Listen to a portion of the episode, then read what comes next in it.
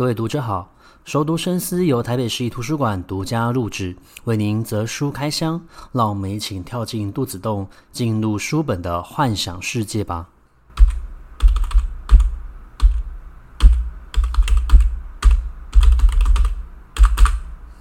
欢迎回到熟读深思。那么，我们今天的节目呢，将要介绍一位年轻的台湾作家徐政府。那徐政府在前阵子出了一本新书，叫做《驯羊记》。驯是驯服的驯，十二生肖的羊，记录的记。那这本小说它非常的有趣，其实是结合他自己个人的真实经验。那徐政府其实非常的年轻，他在大学的时候主修昆虫，在念研究所的时候，他跑去念地理所。那么他有一个兴趣，就是他对大自然的生物非常的有兴趣，不论是昆虫也好，不论是今天我们要所要讲的这一个主角雪豹也好，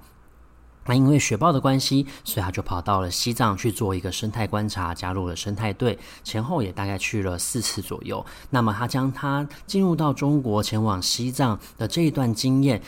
结合成了呃一个小说的一个文字方式进行发表，然后出现了我们现在所看到的这一本《驯羊记》。所以说，《驯羊记》其实是有他自己个人的真实经历在，但是也有所谓虚构文学的成分在里面。那在这本小说里面，其实非常的有趣，是因为他有提到，由于政治因素的关系，所以其实台湾人要进入到西藏不是这么的容易。那甚至他必须要挤在车子里面，或是由藏人把它放在行李箱或行李袋里面，那他必须要维持。很长一段时间的一个固定姿势，才有办法抵到他想要抵达的一个拉萨这个地方。那同时，其实他也是透过这种所谓的一个在西藏地区里面自己驾驶的一个情况，去观察这些牧民的生活，甚至跟牧民生活在一起。那里面其实也把一个他加入到观察队、生态观察队的一个经验写进去。那么《驯羊记》其实它的主轴就是两个，一个其实就是他加入这个生态队，然后观察。雪豹的一个历程，另外一个就是他从他的文字去反映出西藏藏人的一个生活，包括他们过去所经历过的一切，他们的历史以及他们的现在。那他以一个小说文体的方式加入自己个人的一个想法，表现在里头。那在今天跟下一次的节目单元，我们都会以《驯羊记》这一本小说来作为主轴。那另外我们会加入两本书，第一本书呢是在今天雪豹单元里面我们会提到的，是由席尔凡戴松所创作的《在雪豹峡谷中等》。代，那么西尔凡戴松其实在台湾最有名的一本书是《贝加尔湖隐居札记》，它其实是有点类似《湖滨散记》这样子的一个自然文学创作。那他居住在这个湖边，他经历过的一些人生体验以及他的哲学思考，将他的这些点滴经历记录在。书当中，那在台湾已经有出版发行了。那么在下一个礼拜的藏人生活里面，我们会发我们会分享一本呃报道文学的创作。这本报道文学它是由芭芭拉·德米克所创作的，叫做《吃佛》。那其实这个作者在台湾有另外一本书也非常的出名，叫做《我们最幸福：北韩人民的真实生活》。那可以想见，因为芭芭拉·德米克本身他是一位记者，他前往西藏去采访，他也前往。位于印度的西藏流亡政府去采访这一些没有办法回到中国的藏人，将这一些经历，然后再加上他的一个文献搜集的资料，整合成一部作品，就叫做《吃佛》。那我们会在下一个礼拜的时候做一个更详细的介绍。那么我们今天的单元是属于雪豹单元哦。谈到雪豹呢，其实就要先了解雪豹是一种怎么样的生物。呃，雪豹其实最刚开始，它们并不是生活在高山地区这样子的一个环境里面，其实它是生活在低地的。可是因为栖息地遭受到破坏的缘故，所以它们就不停的往山上移动。到现在，你就必须要到所谓的一个高山地区才有办法看到它。而它在高山地区生活，就会与这些牧民产生一些呃栖息地的一个冲突。那雪豹它是一种食肉动物，它很擅长的就是进行伪装跟观察。你会想，为什么一个动物需要观察？因为其实，在高山上面，你要猎取到所谓的一个猎物是非常不容易的，所以你必须要让自己隐藏在大自然的环境之中，而且你必须要善于等待，然后你要去找寻猎物里面最弱小的那一只，因为这样才有办法一击必中。在雪豹峡谷中等待里面，它其实有提到一次雪豹的一个狩猎猎物的一个经验哦，就描写到有一。只雪豹，它其实是一直在等待一群蓝羊里面的最弱小的那一只蓝羊放松警戒心，然后它扑过去想要咬杀它。不过，因为它扑过去的这个行动呢，还是被发现了，所以蓝羊就发出了很大一声的尖叫，然后吸引了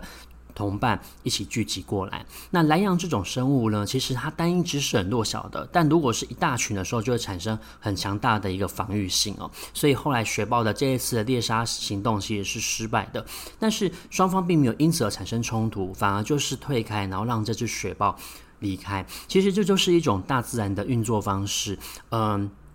谁吃了谁，谁是猎物，谁是猎人，其实都是一种相对应的。那他们在这样子的一个环境里面，就必须要试着让自己可以在那个环境之中生存下来。那所以其实就会进入到很自然的弱肉强食的一个呃循环里面。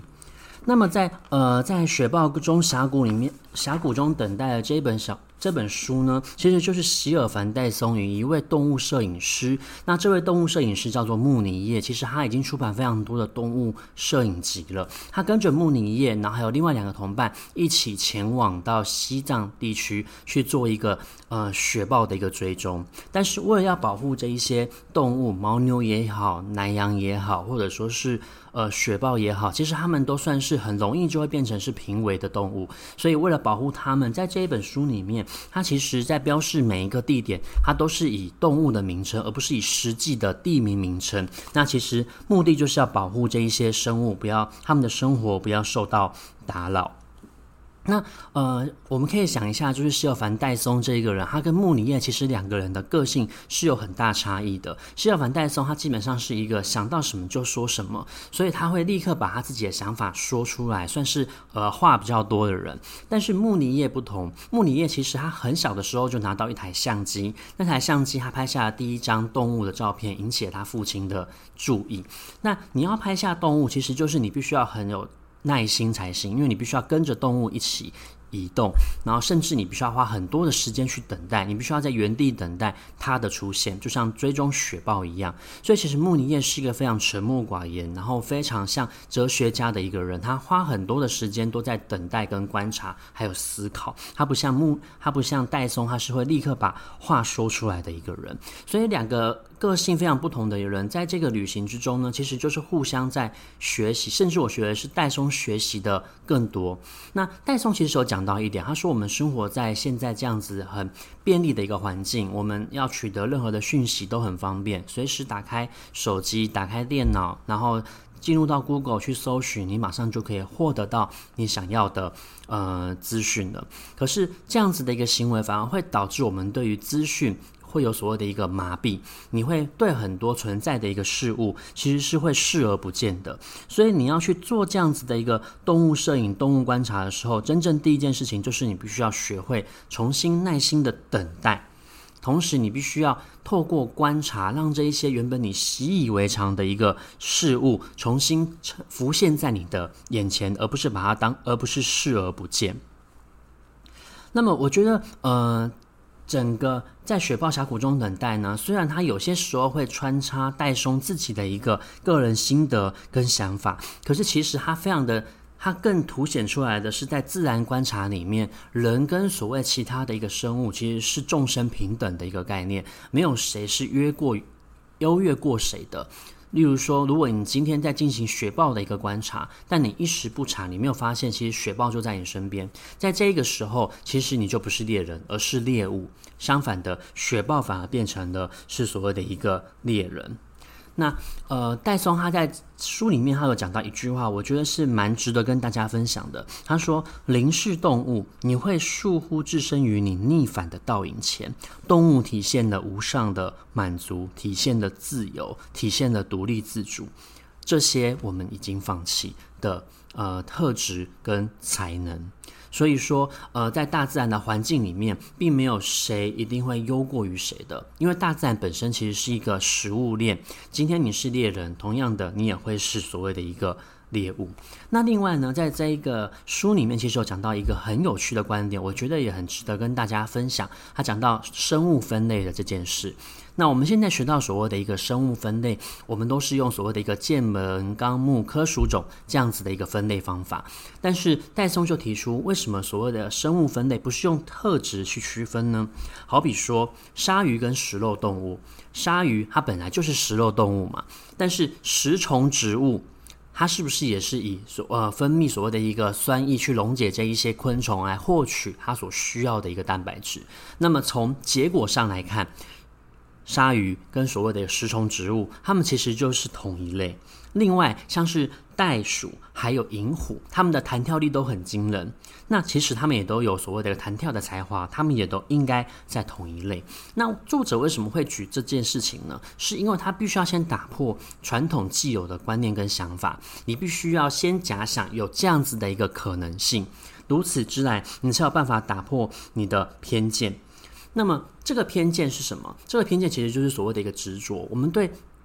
一个物一旦有所了解，我们就会执着于它。执着于它的时候，你其实就没有办法真正看穿它真正所具有的一个特质。所以呢，他就有讲到，你要去观察雪豹，了解雪豹，等待雪豹。其实雪豹都一直在那个地方，它其实并没有隐藏在风景里面，但是它出现的时候，你却觉得它消失了。那原因的真正的原因还是在于，因为你太过于执着要。看见雪豹，找到雪豹的这件事情。那雪豹它本来就是生活在野地的一个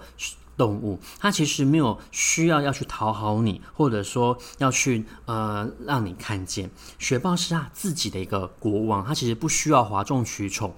人类。但是当我们去观察它的时候，我们就会忽略这一件事情。那我觉得，呃，在整个观察他们呃这个探险队他们在。西藏移动，然后不停地去追寻雪豹的一个过程之中，你可以发现到，其实观察大自然的这件事情本身，你自己也是被大自然观察的一部分。那呃，我讲到这件事情，是因为在这个书里面呢，它其实就有一张图片，那个图片非常的经典，是因为穆尼叶跟戴松他们两个人正在拍一只鸮，鸟类的鸮。那拍完之后呢，穆尼叶就对他笑了。笑的原因呢？戴松后来才发现，他在看照片的时候发现到，在岩石的旁边其实就存在着一只雪豹。雪豹跟大地结合在一起，然后正透过他的眼睛穿透镜头，正在观察着他们。但是因为他们的眼，他的眼中就只有鸮，所以他并没有看见雪豹的存在。那也就是说，他其实他就讲到了一个结论，他说，对不假思索的事物的一个确信，这样子的不存在其实是必要的。也就是说，你必须要假设你这个东西它不一定会存在。如果你一直假设某一件事情是对的，你就没有办法看到它有可能是错的的一个对立面。那这样子一来，因为你有立场的关系，你就不容易用中立的一个角度去看待事物。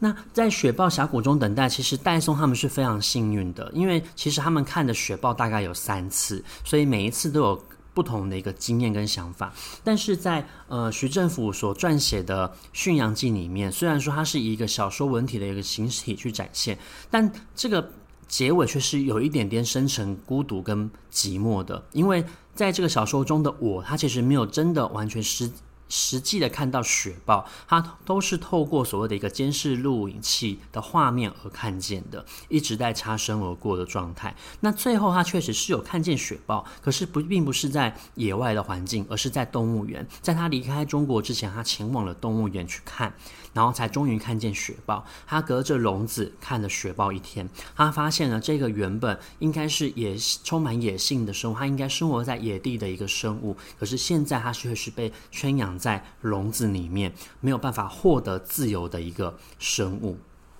那这件事情很有趣，是因为他之所以他把书名取名叫做《驯养记》，我们知道羊其实是常常会被人家作为一种呃。肉食性动物的来源，然后它的身上的毛也可以提供给我们用来做所谓的一个毛织品。那它通常都是会被所谓的一个圈养的，那会有所谓的牧羊犬去赶它们，所以它其实是已经快要被习惯作为圈养的一个生物。那这些羊原本其实也应该要是要生活在野外的，可是它却意外的行动受到了限制，然后它的自由也没有办法。嗯，掌握在自己的手中。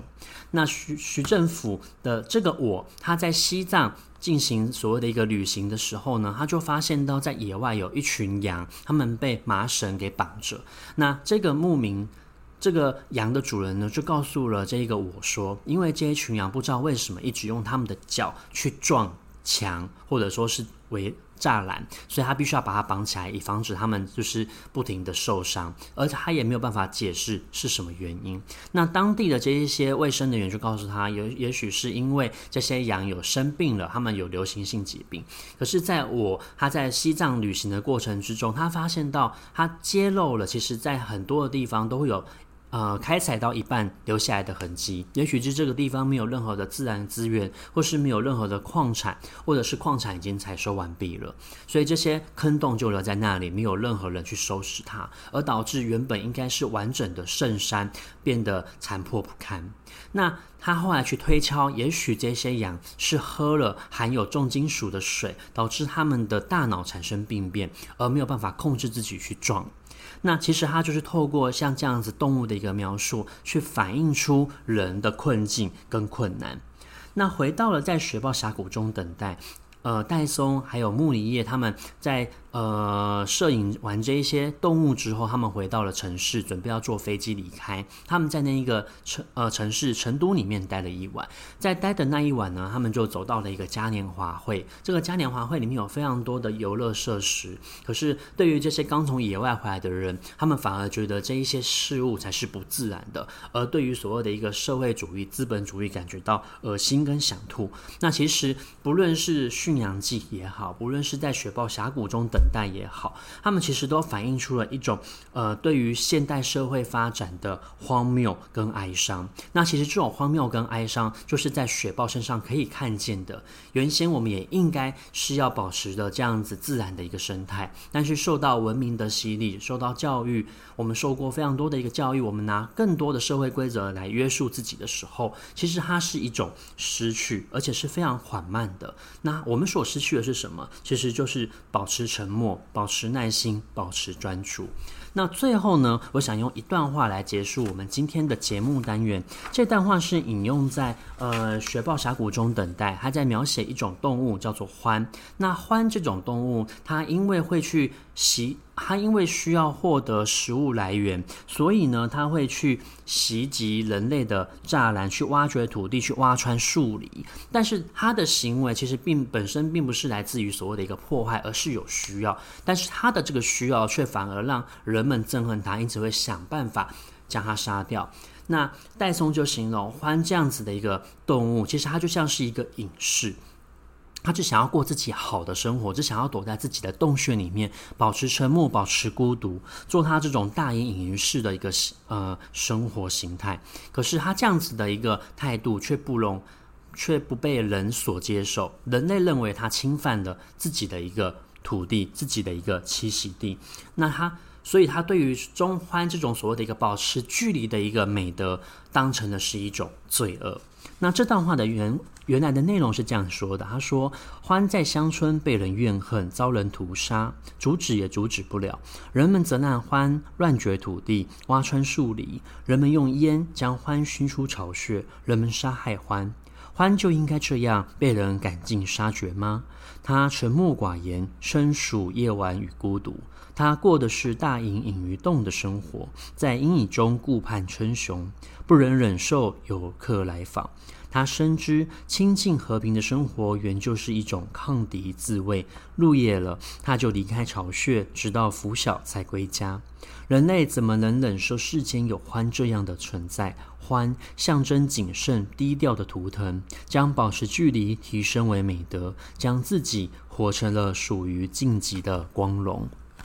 那我们今天的节目到这个地方结束。今天介绍的是徐政府的《驯羊记》，以及席尔凡·戴松的《在雪豹峡谷中等待》。下一集节目，我们将继续介绍《驯羊记》以及芭芭拉·德米克的《吃佛》。我们今天到此结束，拜拜。